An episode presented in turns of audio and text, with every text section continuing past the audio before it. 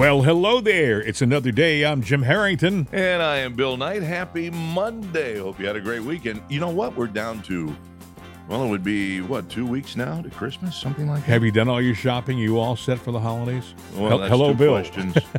uh, that's two questions. Which Yes. one do you want answered? Uh, Have I done all my shopping? Yes. No. And Okay. Am I set for the holidays? No. Never. I know. But you know, I've learned over the years, I used to buy gifts for my wife and stuff like that. And I thought, my God, she'll love this, especially jewelry. I would go out mm-hmm. and I'd, in the darkness of the, the night by myself, I'd buy something that I thought, ooh, that necklace or that bracelet or that ring will look so nice on her. She'll love it. And then my daughters would say, Hey, Dad, let's see what you bought mom before you show it to her, right? And so I'd say, Okay, come on in. Because I was excited.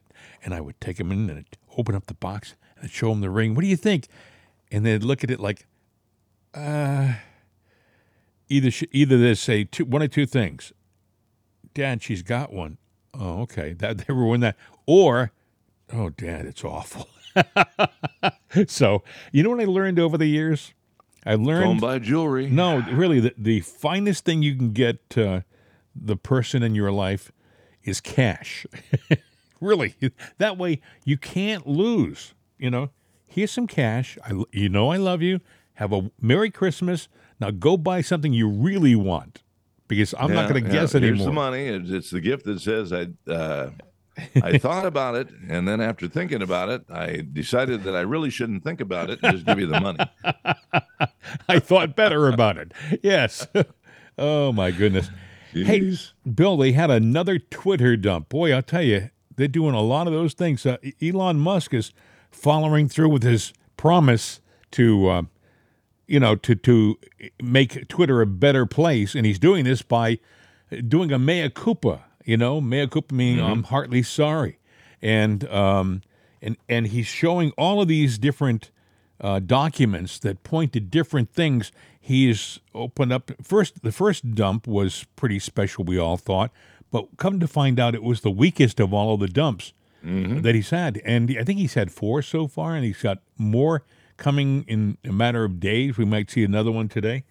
Um, yeah, you know the one thing that uh, the the one revelation that came out, and I thought, well, that's a big deal to you. They said, did Michelle really ask that Trump be Yes. banned? I that Well, really yes, yes, she did. that really got know? my attention. First of all, she always pretended like she was the least political first lady in, in, in we've ever had. I mean, she was there for Barack, but she never made comments about the political things in public. But apparently, she's very political, very, very political. Well, you know, uh, what is it? What, the guy's his name starts with a D. Dorsey, Dorsey, something like that. The guy that was kind Do- of like yeah, Jack Dorsey. Dorsey. That's Yeah, it. Uh, yeah, but he was overseas when they decided that they were going to, you know, ban Trump, and uh, they got a hold of him, and he said, "Well, that's fine." He goes, "Of course, you know, you realize you know, this is only temporary because our policy is that when you ban somebody, they get to come back in a couple of weeks." Which forced the people at Twitter that were there going, "We got to change this policy. We don't like this guy. We we." And we're, they didn't say, well, I don't know that they said that, but we're under marching orders that we got to get rid of them. So they changed their policy about Trump and conservatives based on that. They didn't want to want to just ban him for two weeks, or or any Republican. They wanted us gone forever. It's one. It's their word and their word only. You know, they became a, a fascist set uh, platform. What's interesting is that this is maybe the most important information we've received from anyone, anywhere, at any time. I mean, really, people may say, well, how important is getting all this stuff from Twitter? Well, what it's showing us is that the government directly interfered with a presidential election. I mean, Right. that's interference. And they did so on the biggest communications platform of our time. You may say, well, what do you mean? It's not as big as television networks. It's not as big as. No, it really is bigger than the TV networks. It's global. Yeah, and James Baker, who, you know, with the FBI and all that, became their lead counsel at Twitter, the old Twitter, and was there when Musk took over that he fired, and he fired James Baker because all of a sudden, when he was doing the first Twitter dump, and everyone said, Why did it stop? Get Yeah. suspended for a little bit. That was so James could run in there and do damage control and start going through and destroying evidence, documents. Unbeknownst to Elon Musk. And so Elon fired him. Yep. Now it, that plot that plot thickens and moves forward because a, a reporter asked, um, you know, uh, Corinne Jean-Pierre or Yeah. whatever her name is. I Right. always get it wrong, but uh, they asked her about that and Biden and uh, talking to James Baker, and she got upset, and she really got flabbergasted about it because they did have communications with him. That means the old White House and the current White House have been sitting there manipulating and controlling, Sure. you know, the the you know Twitter, and if they control that, what other you know four horsemen or five horsemen are there out there? There's you know there's there's there's Microsoft, there's Amazon, How do you there's have Google. how do you have 51 former intelligence people doing a story on the front page of the New York Daily News? I don't know whether you remember seeing the picture, uh, Yeah. the front page. It had 51 people saying that President Biden did nothing wrong. There was nothing about the Hunter Biden story that's of any importance, and that essentially what they were saying was that President Trump was full of it. Okay? The fact is, he was right on the money, and they were lying. Yeah, and they're going to sit there and they're they're already belittling him all the all they can. Uh, they're they're doing everything they can to take him out. Apparently, there are people at the RNC now that supposedly Mhm. are saying they hope that Trump gets arrested before 2024, or at least by 2024, uh, because uh, they they want them out of their hair. So that means corruption is deep. Oh, wait a on second. both party sides. Uh, what is it, Ronna McDa- Ronna McDaniel's? Yeah, yeah. she came out with her Well, little blab. Do you know her her maiden name is Romney? Yeah. Okay, she's the niece of Mitt Romney. They're Yeah. not close. Okay, let me just leave it at that. They're not buds. And uh, as a matter of fact, over the weekend, Mitt Romney came out and said, "Hey, look, there's nothing to be seen here in this Hunter Biden case. Why don't you just forget about it? Go on to things that the people want to talk about, like immigration and and uh, defense and and fuel and the economy, all this stuff." He was trying to defer, but what he didn't tell you was that his chief of staff was on the board of uh, directors at Burisma with Hunter Biden, and maybe what he was really afraid was some of that uh, backsplash was going to end up on uh, on Uncle Mitt, if you know what I mean. Well, did he get anything? I mean, look, uh, the media, uh, well, it's controlled. So we're never going to get the true story ever, ever, ever. Uh, tw- uh, Not in this you know, Elon's environment. doing a great job. They were even trying to say that Elon's uh, intent on doing this is a diversion, uh, so he can take on you know the other big guys because he's just a little pebble in the stream, and that's not the case. Well, over the weekend, uh, Miranda Devine was on Life, Liberty, and Levin with Mark Levin. And she, if you don't know who Miranda Devine is, she is the lady, the reporter, who broke the story about Hunter Biden on the New York Post. It was a, it was a terrific uh, a terrific job that she did, but she got no uh, no coverage from any of the other uh, big newspapers or TV networks. Uh, they ignored her completely. They uh, they made it sound, and it's amazing how they do that, friends. If you don't think that President Trump is right when he says fake news, just look at this story and see how they have avoided purposely what is maybe the biggest story of our lifetime the uh, the taking of a presidency you know? And, and they've just turned their back on it. They pretend that i- i- if they don't talk about it well it didn't happen. Exactly. and uh, Miranda Devine was on with Mark, and and it's uh, it, it's it's quite a an eye opening uh, interview. Let me start off with the, the first part, which is not very long. This was election interference. The, the disinformation was coming from the FBI, the CIA, it was coming from Twitter and Facebook, it was coming from Adam Schiff.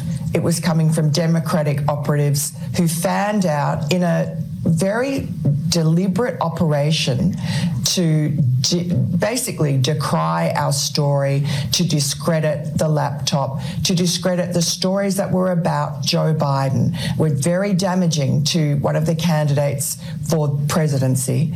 And what it showed was that Joe Biden was involved in his son Hunter Biden's overseas business dealings. And Joe Biden had lied to the American people repeatedly during the campaign. So this was an extremely damaging story that came out three weeks before the election. And they were absolutely determined by hook or by crook that they were going to kill that story. And they pretty much succeeded. Yeah, they pretty much did succeed. They killing absolutely did. And you know what? They don't have a problem with that. And the, I've heard discussion by this media that's out there that that was all a part of this that sat there and said, well, sometimes you have to do things like They this. justify it. They they justify justify Yeah. the steal. It's amazing. They they things like free speech, the free uh, things that are constitutional, they have a tendency now to to laugh at and to minimize. Like, well, it's really not that important, or it's not meant that way. They'll they'll redefine what free speech is. Free speech is free to to only a certain number of people. You know, if you're saying the, wrong thing. They don't believe in, and uh, you know. But if we talk about the Constitution, right. you know, it's not important. If they talk about it, oh, it's it's the Holy Grail. Yeah. And usually when they talk about the Constitution, it's an interpretation. Do you know, just think of how the people on the left define the Constitution. They'll call it, and this is a pretty standard definition right now, a living, breathing document. And it is not a living, breathing document. It was written a certain way and was to be interpreted the way it was written, not to be redefined.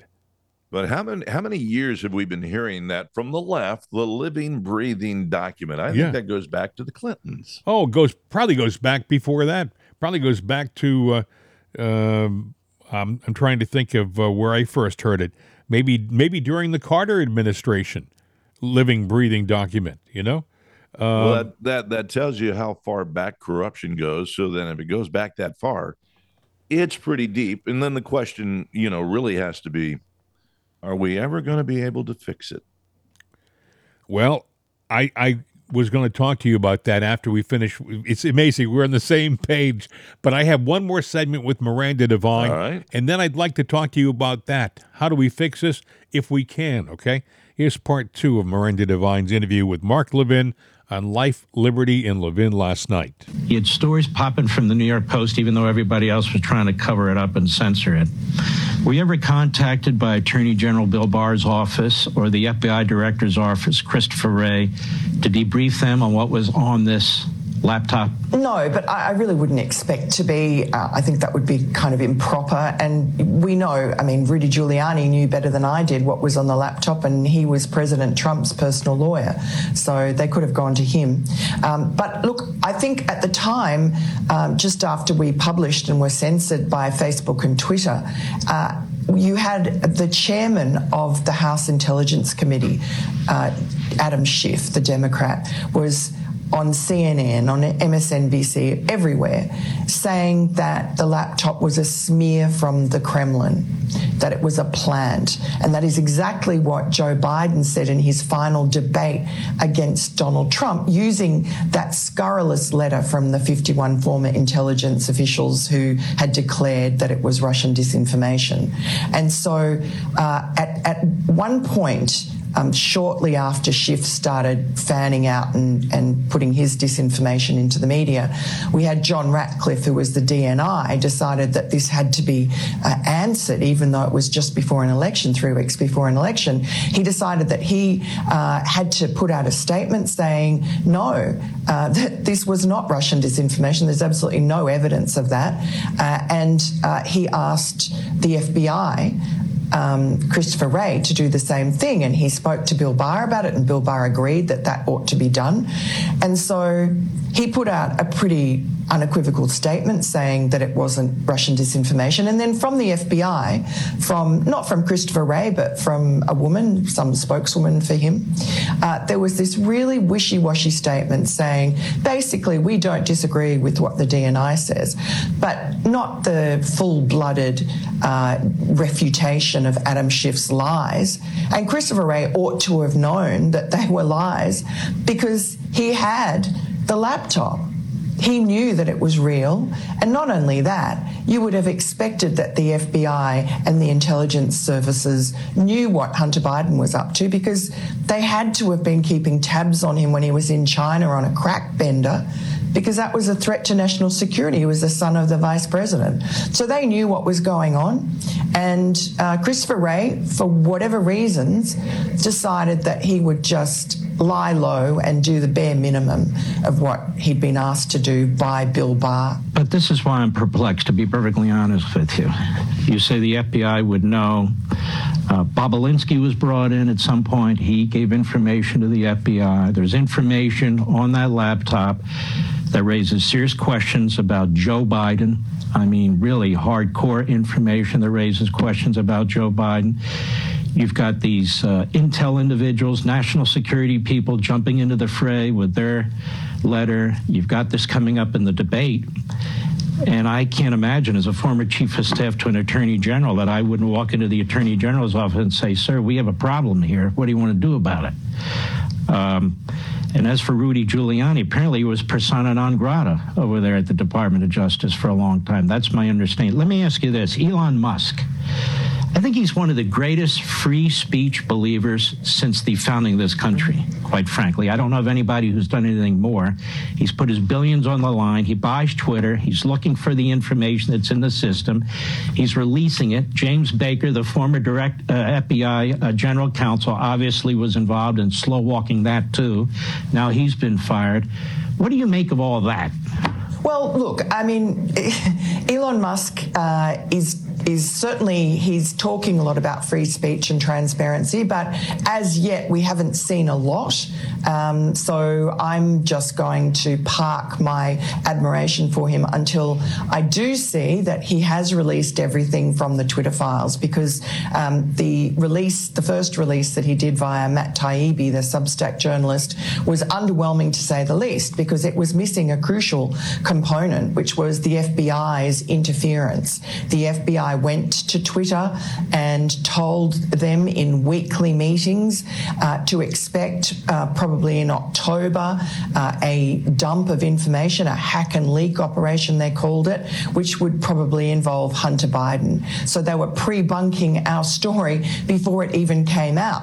And the FBI knew that it was coming out because they had been spying on Rudy Giuliani. Now, I don't know if if Christopher Wray knew, he must have known. I don't know if Bill Barr knew that there was a covert surveillance warrant on the the lawyer of the President of the United States, Rudy Giuliani. But they spied on his cloud for two years. And so in 2020, they had access to all his emails and messages. They would have seen in August of 2020 the email that came in from the computer repair shop guy, John Paul MacIsaac, giving giving him chapter and verse on all the nefarious activities on the laptop, screenshots, uh, a really forensic explanation of the national security problems on the laptop that has stood the test of time. He's a smart guy. And Rudy Giuliani and his lawyer Bob Costello saw immediately that this was a big problem. Uh, and so the FBI had access to that. Then they knew, uh oh, this story is going to come out.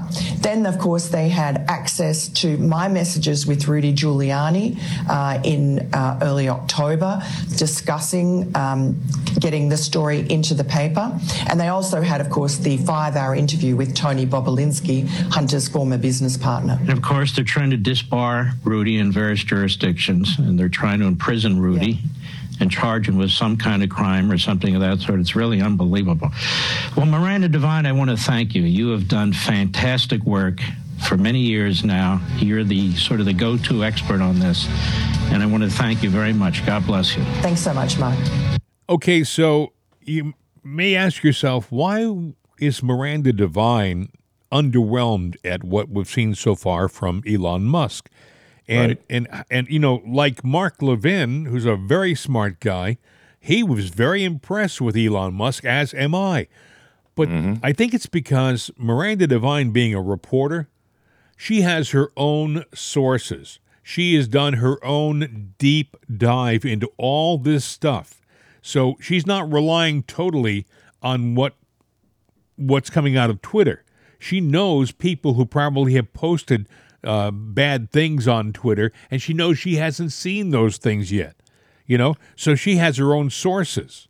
Well, that doesn't mean that Musk is not trying to get to all of it. There's a lot to, to sift through and going to be there to sift through. Which is what I thought But- too. Yeah, But but there is an attack on Elon Musk. Why is he doing this? Is it in and you know the left is trying to say he's doing it for profit to take the you know to take the focus off of him and put it on the big boys uh, over on the other side of the fence because this is all a business proposition. Well, okay, he is there to make money, you know, and now they're saying, well, he overpaid for it, so this is uh, you know uh, a wham type situation. Well, yeah, he did overpay for it, but he's got some great plans for the platform. It could be so Right. much, and a great uh, freedom of speech platform. And he knows already that. He is, but he is a profiteer. He is a, a business guy. he he cut over two thousand jobs already, and people people right off the bat said, "Oh well, there he goes. He's going to fail because he cut two thousand from the workforce." Uh, it actually increased their productivity. yeah. and now those two thousand people are trying to sue him for back wages or severance pay. And you know, my contention is you put a freeze on everything for those people based on this information, because those people now are at least they need to be vetted in, in the fact that they're guilty of uh, being a part of this massive, you know, crime, espionage, treason, whatever you want to call it. This, what happened, is illegal. We talked about our situation with Twitter on Friday, and we had opened an account. Am I correct, Bill? And we, We hadn't opened an account. and we, we hadn't it posted. up. It looked nice. we hadn't posted anything yet, right?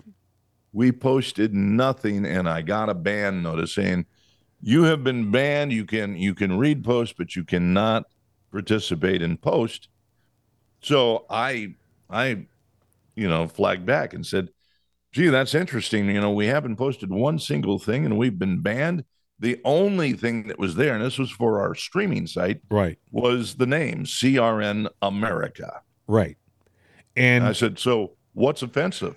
America Yeah. So I think that our reputation precedes us. I hate to sound. There are some people who more people know about what we talk about on this show than we, even Right. even we think, and we only talk about what we think are honest stories and our opinion about those stories.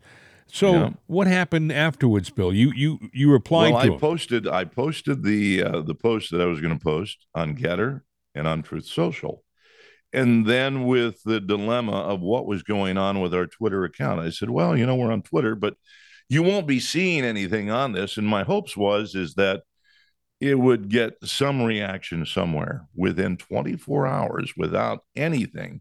Now I haven't checked the CRN America Mail, uh, but within 24 hours, uh, all of a sudden, the ban was lifted. I didn't make any of the post, and they went back and posted, you know, the current show, and they went and grabbed it themselves. Because I and also, you told the me show. you told me today that our listenership on CRN America is up over the Yeah. weekend, and you didn't do Yeah, anything. it's, to- a, it's not a big bold amount because we haven't promoted it. But we haven't exactly. Other than mention it on the show like we're doing now, we have done nothing to promote the show, uh, to the, the streaming network rather. Because to be honest with you, we're still working out some of the technical bugs. Which, by the way, I I heard over the weekend it sounds pretty good. It sounds No, it, if you listen to CRN America right now, yeah, what are you going to hear there? You're going to hear uh, Jim and Bill, and Yeah. you're going to hear about four shows deep. We want to put other things in there, maybe a, you know, maybe a a, a conservative uh, economic show to, to, to kind of talk about different types of shows. We're not going to do them. We're going to look for other people. But you know, that's, right. It's the beginning of a uh, a new streaming network, and even with our show, even if you like listening to us, you'll like CRN America because the shows, for the most part, stay evergreen, 4 deep. You know, you think, well, that show's four days old. Yeah, but four days old is not old news per Yeah, se. and but we want to have a variety, not just our opinion. You know, now obviously we have a conservative slant, but we don't want it just to be, you know, oh, it's the way we say it is because somebody may have a different interpretation on the same thing. And you take them together, and then you can get a pretty good picture of what's going on. What it said to me was that somebody at Twitter who's still employed was still censoring their uh, their posts. Yeah. you know, and uh, that I think I even read over the weekend where Musk knows this. He hasn't weeded out all of the uh, corrupt individuals. It's hard to do. I mean, they have a lot of people working for Twitter. If he got rid of two thousand and they're still pretty well staffed, you know, I think I read where they have like thirteen thousand employees worldwide. I mean, it's a lot of people working for, working for a social media company. But you- Yeah, yeah. I mean, anybody that does what we are doing, and and you you try to grow your circle and Right. and your reach, doing the streaming thing, just be prepared that there's going to be some shenanigans out there because we sure as hell ran into it. Yeah, ag- exactly. You know, over the um, uh, the past uh, week or so, uh, Kash Patel was interviewed about about uh, Christopher Wray and Bill Barr and their connection. This is before the most recent Twitter dump, and he reinforces what Miranda Devine said yesterday, and he said what he's saying here. Um, he said it like a week ago. Listen. Let's go from Russiagate to the laptop. Remember, Russiagate was the largest criminal conspiracy perpetrated by the likes of James Comey and his cabal. And oh, yeah, James Baker, the former general counsel of the FBI, who just happens to be Twitter's deputy general counsel. But we'll get to that story in a second. These guys intentionally perpetrated this crime. Then they lied to the FISA court, they lied to the American people, and the radical left media let them get away with it because they were their co conspirators and didn't want the truth out. Now, here's my problem as a former federal prosecutor when we're talking receipts. These documents exist, and they existed that entire time, and we only got about half of them out. When we go to the 2020 election and you're talking about 2019, remember who was in charge of the FBI and DOJ? Bill Barr and Chris Wray. Any investigation involving a president's son, a presidential candidate's son, is handled by the attorney general and the director of the FBI directly, which means they authorized and permitted this investigation to be tanked. So the question has to be asked why did they do that? Why didn't Bill Barr and Chris Wray put out this information? And why, more importantly, did they authorize the FBI to have weekly meetings with YouTube, Twitter, and Facebook up to the 2020 election about Hunter Biden's laptop so they can craft a false narrative? It's Russiagate on replay on a magna- on a monumentally bigger scale. And I want Bill Barr and Chris Wray to testify before Congress for a week if necessary. But as you said, I want the receipts. And this Republican Congress coming in has to start sending out subpoenas on 1 January. All of this documentation exists. The one thing I learned from my time exposing Russiagate is these government gangsters are so arrogant, they actually write it all down. We just have to go get it. So what it said to me was, it's not just Twitter. We're hearing hearing about Twitter now, but it's uh, other social media companies too that they met with.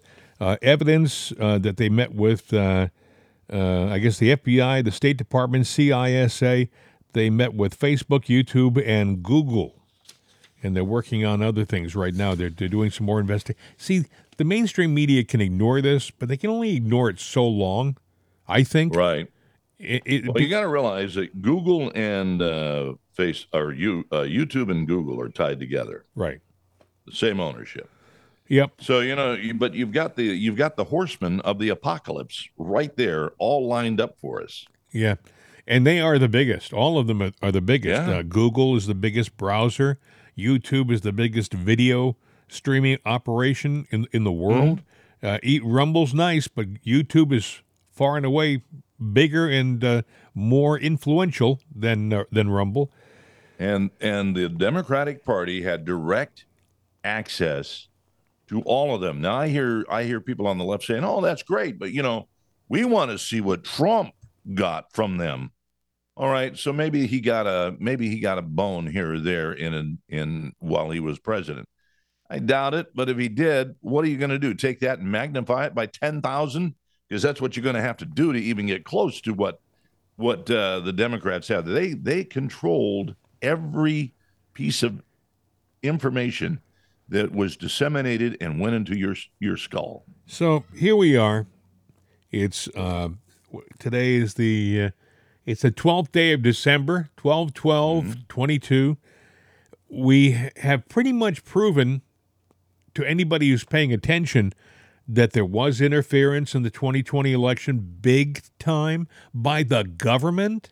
It's bad enough that there were interference by bad actors out in the private sector, but to have the federal government involve itself in the in the outcome of the election is uh, beyond anyone anyone's imagination. I think. Well, I, I think they're worried about their their world crumbling, but I also think uh, because what is the remedy of this? Do we go back and suspend the original election and say, well, then that means that we have to put in a uh, a um, military a military government or put Trump back in? Well, they're in a scramble right now to find any way, nook, cranny, corner that they can, any any way that they can arrest Trump. That is what the move right now is to to vilify him, demean him, and in their minds, hopefully arrest him, so that if if it all does fall down the house of cards, they can have a player in place to uh, be there when it is resurrected. And don't uh, they're not so fussy as to have to worry about like real reasons to arrest them, I think. I think the more desperate they get, the more casual they'll get about facts. I mean, well, let's just we'll we'll figure let's arrest him and figure something out. What was it? The the old statement uh, was it Stalin? Uh, show me the man and I'll show you the crime. Meaning, mm-hmm. you know, they can arrest anybody and they'll fit a, a charge later. You know, and I think that with with Trump, the more desperate they get, the closer they get to being un, uncloaked, right, to the to the general public, the more they're going to want to arrest him. And by arresting him, they'll think, well, now we can point all of our fingers at him as the culprit. He's the culprit. Change the narrative of what's going on, and it will uh, change what the outcome is for them. I mean, they'll think that if they can get Trump in jail if they can start to tell people why they arrested him was for this, this, and this, and people start to believe that, they won't look at the other things, the real truth that's out there. That's what that's what the the communists did with Stalin for for decades. You know, I mean, he was uh, as corrupt as corrupt can be. They kept changing the story and making things up and arresting good people. I'll simplify it for you we you know they state we know we are a nation of laws we are governed by laws how many laws are out there in the book no books no i didn't go and look it up but there are probably millions of laws mm-hmm. so you're driving down the street going to the grocery store and if an officer wants to pull you over for any reason they can pull you over sure. or uh, well all they need is probable cause or yeah you were driving suspiciously if they want to detain you or take you into custody. Yeah. Uh, there's going to be a minor law that they can probably pull right out of their book that you don't know, wasn't on your driver's test, wasn't anywhere to be found, but I'm sorry, you violated that law. Same thing goes on in life. If they want to take you and put you under their thumb, well, they got you. Look at the IRS. Look at the tax code alone. The tax code alone is so complex and so so uh, deep that they they can get you on anything. If you think you have the IRS beat, you never do because they have so many laws. They have laws that con- contradict laws. You know, you never go into an audit by yourself. You really that's advice from yours truly. You hire a really good accountant who understands tax law and you have them go in because they speak the same language. And even a good accountant will tell you, you know, you're going to probably have to settle somewhere because they'll never totally admit that they're wrong. Oh no, no, no. Well, you know, I went in once for an audit, and this is true. I went in. I won't give you all the details on it, but I actually won the audit, Mm-hmm. you know, and I actually ended up getting a little bit more money back, but I'll be damned if I didn't get audited within three weeks for the next tax year. Sure. Because in, you know, then I ended up owing money You're a red and flag. having to cut a deal. Exactly. So they're they're you know even when they lose one, eh, they're going okay. Let's go back and rewind this thing and let's go get them again, but let's go here because now they knew what you were up to. Speaking of the IRS, you, I should point this out while I'm thinking about it. The new Congress, one of the first things they're supposedly going to do is eliminate the 87,000 new IRS agents that were just hired by uh, the current administration. 87,000 armed agents. Why an IRS agent has to walk around with a gun when he's auditing your taxes? It's beyond me, but uh, Well, there's only one place that true tax comes from, and that's the middle class. You either got to be dirt poor and not owe taxes, or you got to be filthy rich. And when they say we're going to tax the rich, you got to understand something. You know, the rich, when you're that wealthy, you buy things based on collateral and your assets, and you can offset things with the capital gains. So, in other words, that 4% goes out the frickin' w- window. They don't really pay taxes. It's all a lie. It's all a manipulation, and the the politicians know it because a lot of them are in the same boat. yeah. They're not going to tax themselves, so they throw it. You know, but they put that up there. It's a front. It's a lie, Mhm. and it's the middle class that is always going to bear the brunt. Yeah, we pick They up the just wanna- tab. Yeah. Yeah, yeah, they they just they want to make it look like they're doing something, but it's you that's getting screwed every damn time. Don't forget it. And when it happens to you, think back to what I just said. Over the weekend, something else happened, uh, which was interesting. Uh, you probably have heard about it. I guess it was on Friday that Kristen, uh, you actually mentioned it. I think on Friday's show as we were getting ready to end the show. Yeah, yeah, Kristen Sinema. Yeah, she uh, she dropped uh, her party affiliation. She's no longer a Democrat. She's an independent. Here's what she had to say. We make decisions about what's best for ourselves, our family, and our community. And so we don't spend a lot of time thinking about is this a Republican idea or is this a Democratic idea?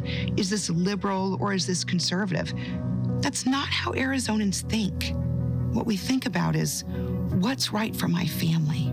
What's right for my community? What's right for my future? There's nothing better than waking up in Arizona. Nothing.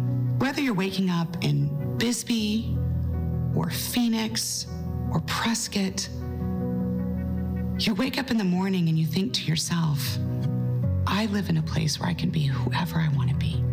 What I love about serving is that I get to hear from Arizonans day in and day out about what's working in Washington, or more frequently, what's not working in Washington. And I really am grateful that folks have trusted me to take back those concerns that they have. I promised them I would be an independent voice for our state. I promised that I would always do what is right for the people of Arizona. And that's what I've done. Registering as an independent and showing up to work with the title of independent is a reflection of who I've always been. And it's a reflection of who Arizona is. It's a reflection of the folks that I talk to at the grocery store, hear from at the park. It's who we are as a people. We don't line up to do what we're told. We do what's right for our state and for our country. I'm going to be the same person I've always been. That's, that's who I am. I'm going to show up to work. I'm going to do my best for Arizona. I'm going to continue to deliver results for everyday people. Nothing's going to change for me. And I don't think anything's going to change for Arizona. And I think Arizonans across the state are going to say, yeah, that's the Kyrsten we elected. That's who we sent to DC. And she's doing exactly what we asked her to do. And there's nothing that Arizonans deserve more than a senator who gets stuff done. Okay, so the first thing that comes to mind is the phrase uh, day late and a dollar short. Okay, and I'll tell you why. All right. She's two years. She's two years uh, into this administration. Her state is a border state.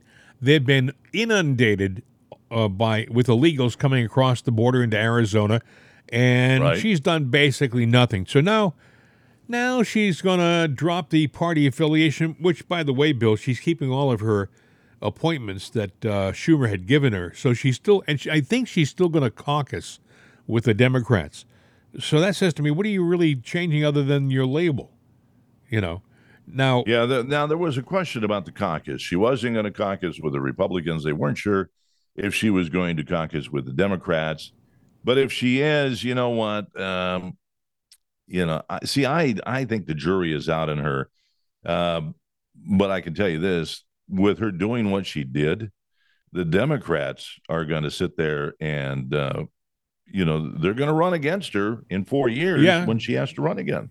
They also are going to, I'm sure, sure they're going to wine and dine uh, Manchin in West Virginia, because if I got it straight now, it's 50-50 again in in it's the 50 Senate. 50, but they still got Kamala. Yeah, they're going to, they're, but, you know, Manchin. But if Manchin if Manchin goes over, or if Manchin drops out of the party and becomes an independent, then eh, correct me if I'm wrong, they lose the majority.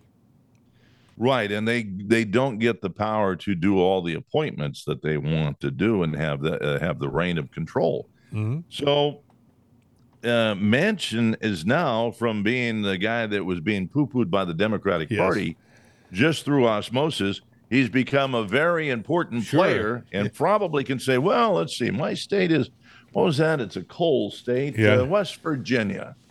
Man, I would be playing that sucker up as much as I could if I were him. And I'm sure that the Republicans are probably offering him the world to uh, to join their party. But uh, we'll see. But it's interesting. I that was a kind of a blind side to everybody. Nobody expected her to leave the party, but uh, I, I think that's uh, I, I personally I think it's a wolf in sheep's sheep's clothing thing. Yeah. I don't trust her. Uh, the, she's I'm an independent now, and I'm going to stand up for the people of Arizona. Well, why the heck didn't you do it for the first uh, two years of this administration? Why weren't you raising hell in Washington about all of these uh, illegal immigrations and the drugs coming into your state? All of a sudden, two years into it, you decide, oh, I have an epiphany. Oh, wait a second, maybe I should be an independent. I'll have more freedom. You know, Well, I- you said it, and the Democrats have said it. She really didn't do anything while she was there. You know, she's kind of vacillated in her political career. What she was progressive, then a Democrat, a corporate Democrat. Now she's going independent, and the Democrats are saying, "Well, yeah, she's moving over to be a corporate Republican." And I'm like, going, interesting the word corporate because you know they're basically, to me, identifying themselves in that deep state. Yeah. You know, when they do the corporate thing, but yeah, see what she does. Well, time will tell how uh, how she how she acts. I guess. I guess actions speak louder than words. So we'll see what her actions are in the uh, not too distant future. Other thing that I found interesting, Bill, the World Health Organization uh, in October, um, they had a uh, what do they call it? A pandemic simulation. oh, that's nice. Yes, uh, World Health Organization, Johns Hopkins, and Bill Gates conducted in October a pandemic simulation. And this simulation, by the way, it in the simulation, the virus that they were going after was targeting children. Okay. Really? Yes. So my question is: is is just a simulation, or is it practice for something they have in the pipeline coming down the road? Because I've heard Bill Gates constantly say, "Oh, there's more viruses on the way. You know, there's more viruses coming." You understand something, Bill? We went hundred years between pandemics. You know, we had one in 1918 and then one in 2020 or whatever, 2019. Yeah. you know, it's interesting, and they talk about, yeah, you got to mask up and this whole nine yards, and you know, because you don't, you know, you know, our immune system. Hell, you know what? We're still reeking, uh, or not reeking, but we're probably benefiting from the Black Plague because our immune system was tested so much, and it evolved so much from that. We benefit from it today. And I'm not saying these viruses are a good thing, but I'm just saying they're taking real natural science, Right. nature science, and throwing it out the window because they want to lock us down. And there's a lot of questions about the vaccine that came out with. Lots of questions. I mean, I, I, I you know me, friends. I, I've told you, uh, I've been honest with you. I, I got the first two shots. I got them because I believed at the time that what I was doing was right. It's a long story, and I won't get into it, but that's what I believed at the time. I do not believe it. I even told my doctor, I said, I'm done.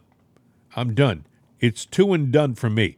I know they want you to mm-hmm. boost every year and they want you to get this and that, but there's too many questions right now. Too many young people are dying, you know, who got the shots and the boosters. Every day I look in the news and I see some athlete dying. You know, I got to ask you a question. Why is it on the vaccine? Uh, you you can sit there and buy cough medicine, and you have the warning label of the things that it might do to you, and and, and sometimes it's just like it reads like a joke. What I can get Right. diarrhea, uh, but the COVID, it just seems there are no warning labels on it. There's none. They give you, I think I told us this last week, but it's true. I even saw it again and realized that it was even worse than I saw the first time. You know how you uh, get a prescription and they give you this tiny little piece of paper, maybe it's like a half an inch, you know, you know, i- i- thick, and you open it up and you spread it out, and it becomes the size of a a, a blanket for your bed, you know, and you, and it has usually page after page of nonsense that you'll never read and stuff that you can't possibly understand. But they put it there, and they put in that in that sea of words. They also will say things like, uh, "Yes, and if you take it, uh, in some situations you may die," and things like that. The disclaimers that you, you'll never read. But with the mRNA vaccines that came out, they gave you that little page, tiny little page. When you unfolded the thing, it wasn't some words on it and some pages black. It was completely empty. In the middle of it said uh, text intentionally uh, removed or, or something along those lines. T- t- text intentionally deleted. It was essentially a huge piece of blank paper. It was theater. It was theater. Yep. You're supposed to look at that little thing that you're never going to read and you, you throw it away. If you open it up, you see that They it has didn't lie to you. They're saying, yeah, we blanked it out. So Yes. that's what there's they're doing. I saw uh, a story the other day where somebody was going in for a treatment, and the hospital said, you know, we can't tell you that you have to get the vaccine, but here's the cold hard truth: we don't have to give you any of the treatments, and we won't sit there and um, perform anything on you because you're not vaccinated. In other, Yeah. in other words, get vaccinated, get treated, or deal with it on your own. And it made me wonder. Okay, now you you've been vaccinated, I have not, Yeah. and there are a lot of people that aren't vaccinated. They're going, yeah, I'm not going to touch it. All right, well, let's say God forbid you get in an accident, all of a sudden you need a blood transfusion. Well, your blood may come from somebody that was vaccinated. Yep. You know, and if you request unvaccinated And if you you're know, in, blood from Bill, if you're that's unconscious, if you are unconscious and it's life threatening, would they give you the would they give you the blood without well, they have permission? to. I guess theoretically they have to. So at some point in time, they're going to want you to wear some kind of identifier yeah. uh, or have something that identifies that you've been vaccinated or not vaccinated. And once we do that, then they get to divide us, saying, "Well, I'm sorry, uh, it's clear that you're not vaccinated. You can't get on this plane." Well, Bill, based upon what we just talked about in the blank piece of paper, who's to say that there isn't something in the vaccine that they can scan to tell whether you have had the vaccine? Well, if you know they they talk about you know the biggest, biggest, biggest semiconductor thing out there is not really semiconductors, it's nanos, nanites, Yeah. which are microscopic that can fit into a vaccine Sure. and be shot into you from a hypodermic needle. Totally conspiracy thing here, but let's say that you have one nanite that needs to meet another nanite, and together they form a piece of a circuit, and then another shot comes in and gives you three other different nanites, and they all get together, and all of a sudden, You got a chip. you know, you yeah, you've Yeah. just been injected with a chip that can sit there and send signals to the brain, receive signals from the brain, communicate to you, terminate you from a screen in Bethesda, Maryland, if they needed to. Some people got the vaccine early on, and they could take a piece of metal and hold it up to their skin, and it would stay on their skin. Okay. And people were saying, Why is this happening? I just got the vaccine. Now, it went by the wayside. Nobody talked about it anymore. It was like, oh well, that that disappeared. Well, they did. They tried to debunk it and say, yeah, they did this, they did that, kind of like a balloon. When you rub it against your skin, it will stick to you, static electricity. Mm-hmm. But you're not rubbing the magnet against you. And even No. if you did, it's not static electricity. It's not going to hold that to your arm unless there's something on the other side of the skin that is all, you know, you, You know, know, congregating too. some- So I don't know. Why is it that some people have a reaction to certain medicines and other people don't? And I think that's because we're all kind of different. We're all the same in so many ways, but we have our own physical idiosyncrasies. And I think that's the situation here. Well, you know, if you go in and uh, you get, let's say, I get a collarbone, you know, or something like that, Right. they, they have to give you uh, a medicine to let your body uh, not reject it, Right. you know, naturally. Now, you're talking about things that are organic and things that are non organic, but when you're, if there's something in the vaccine that doesn't qualify for either or, that little thing is not going to sit there and keep your if your body wants to reject it it's a foreign element it's going to reject it. And if it can't reject it bad things are probably going to happen to you i.e maybe people dying because their body is rejecting that what was put into them. I was and mention- obviously we don't know what it is because they don't tell you on the pamphlet. I mentioned a little while ago about about uh, athletes dying, young, or or if they're not dying, they're getting blood clots or strokes. For example, uh, there was an NHL hockey player, Chris Letang, for the uh, Pittsburgh Penguins, 35 years old. He's an all star. He's terrific. He had a stroke last week. Now they caught it in time. He's fine. He'll be back playing soon because they got it in time. There was also an uh, NFL player uh, last week who had a stroke. I can't remember his name, but he had a stroke. They caught it early. He knew his, you know, a lot of athletes, they know their body. If they know anything, they know their body because they're doing so much with it all the time. He felt a little different, a little tingly in his legs and stuff. He went to a doctor. They found that he had had a, a slight stroke and they caught it in time mini stroke but he also had been vaccinated and boosted. And most of these guys who are dying or getting these strokes have been vaccinated and boosted. I, I see pictures of uh, soccer players collapsing on the fields in Europe. I see I saw a, a young lady, 28 years old, I think down in in uh, in uh, South America. She was exercising in a gymnasium, minding her own business, doing a an exercise like any number of people do all the time, and suddenly she just fell forward dead. This was in this was in the news last week.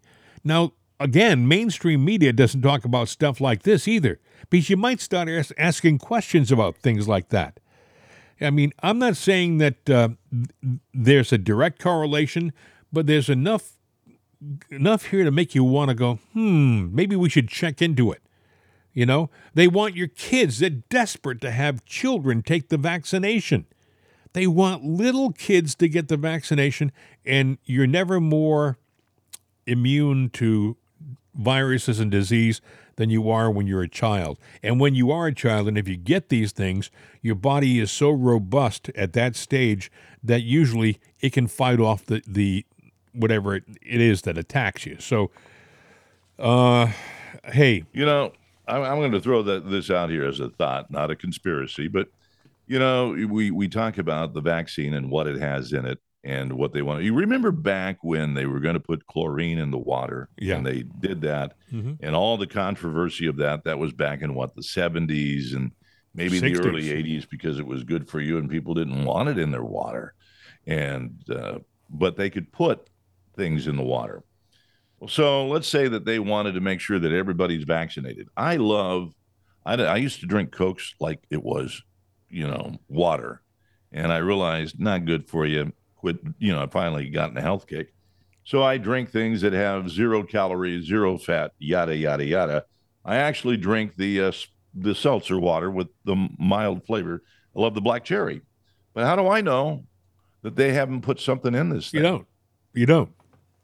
You don't. you know you know i mean unless i get water and boil it myself and do my own uh, you know distill it myself and uh, whatever you know, and I hate to say that. I don't do that. I mean, I could, you might think I'm a fanatical and or a fanatic, but I'm not, Well, and I don't do that. Bill, And- it- and- you, you don't know, and it's a good question. And it, it really, we don't know. And uh, people would say, well, you got to have, you got to trust somebody. Well, yeah, but there's been a lot of reason for us to doubt a lot of things uh, recently. I mean, we, we can doubt, you know, they don't want you to doubt the election. They don't want you to doubt the vaccine. It's like, oh, you're you're a quest, uh, a vaccine denier, an election den- denier. But if there's smoke there, there's a fire, you know, and that's how we feel about things like that. When I, we we were running out of time, Bill, I, got, I wanted to tell you. Right. I don't know. Have have you heard about this? There's an Israeli company that's building a multi-billion-dollar. Let me see if I have it right here. It's called Believer Meat, uh, an Israeli company that specializes in listen to this: 3D printed lab-grown meat with non-GMO animal cells. Is currently building the world's largest commercial-scale production facility in North Carolina. Believer Meats, formerly known as Future Meat Technologies, is building its facility with an initial planned investment of $123.35 million located in Wilson County, North Carolina, which covers a site of 200,000 square feet. What they're making, they're making artificial meat, Synthetic meat. synthetic meat. Talk about not knowing what's in your food. You know? Right. and, You know, and synthetic meat. You know, th- there are things that were put on this planet. Uh, we have canine teeth for a reason. You know, forget about all the I'm going to be a vegetarian, you know, blah, blah, blah, whatever. We are what we are. We need what we need. We were made a certain way. And now we're somebody's out going, well, we, we need to quit doing this and we got to do that. How do we know what the long term effects are going to be on us? Well, the thing that? about this bill is that apparently when you get it and you it'll look and feel like the real thing. It'll cut uh-huh. like the real thing. People will say it's artificial lamb or it's artificial beef. It's not going to be like an alternative to it. They're going to put it off as being a type of a type of lamb, even though it, uh, you know sheep never saw this thing. You know, ay ay ay. Well, but how are they going to get the flavor in it? Do they have to, at some point in time, get the real flavor and then, you know, other, clone it? The other question is, uh, if you're a vegetarian, can you eat this? If it's not Well, from I a would real think animal, so because it's not meat. It's because the vegetarian thing is about you don't want to eat real meat. right? Um, but you know, you're you're chain you're you're you're going from one living thing to essentially another living thing. You know, are we going to finally uh, say, well, we got the artificial meat now for the meat eaters?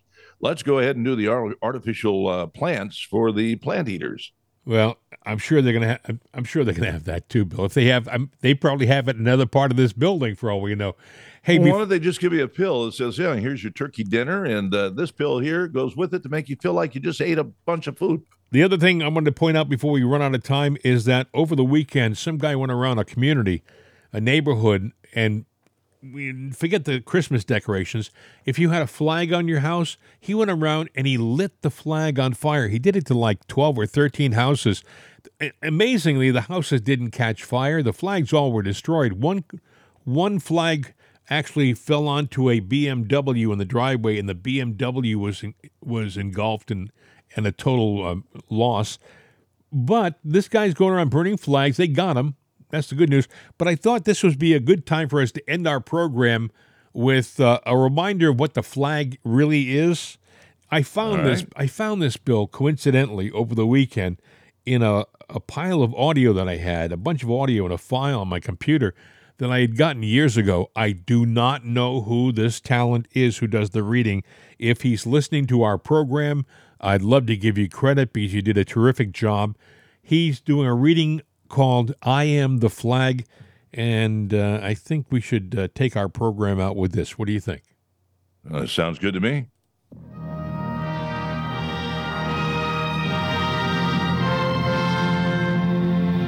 I am your flag. I've been kicked, trampled, burned, and shot full of holes. I have fought battles, but I prefer the untroubled air of a world at peace. I am your flag.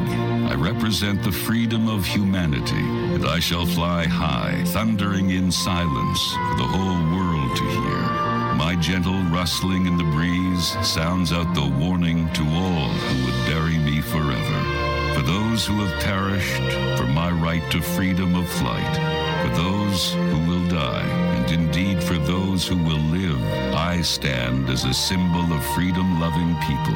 I have been carried into battle in faraway lands, always for the cause of freedom. I am blood stained, torn, many times wearied and saddened by the thousands who paid the supreme sacrifice. Do not let it all be for nothing. Tell me the brave has died for a worthwhile cause. Be proud of what I represent and display me for all to see. Whether you call me Old Glory, Stars and Stripes, or Star Spangled Banner, I shall fly forever as a symbol of your freedom, as I did for your ancestors, and I shall for your heirs.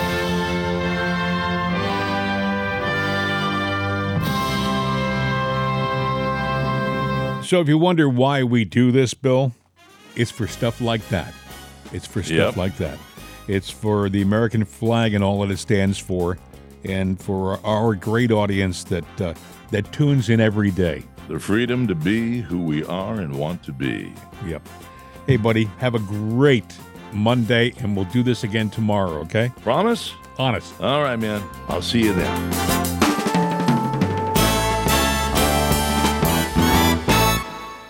The voice of freedom. CRN America.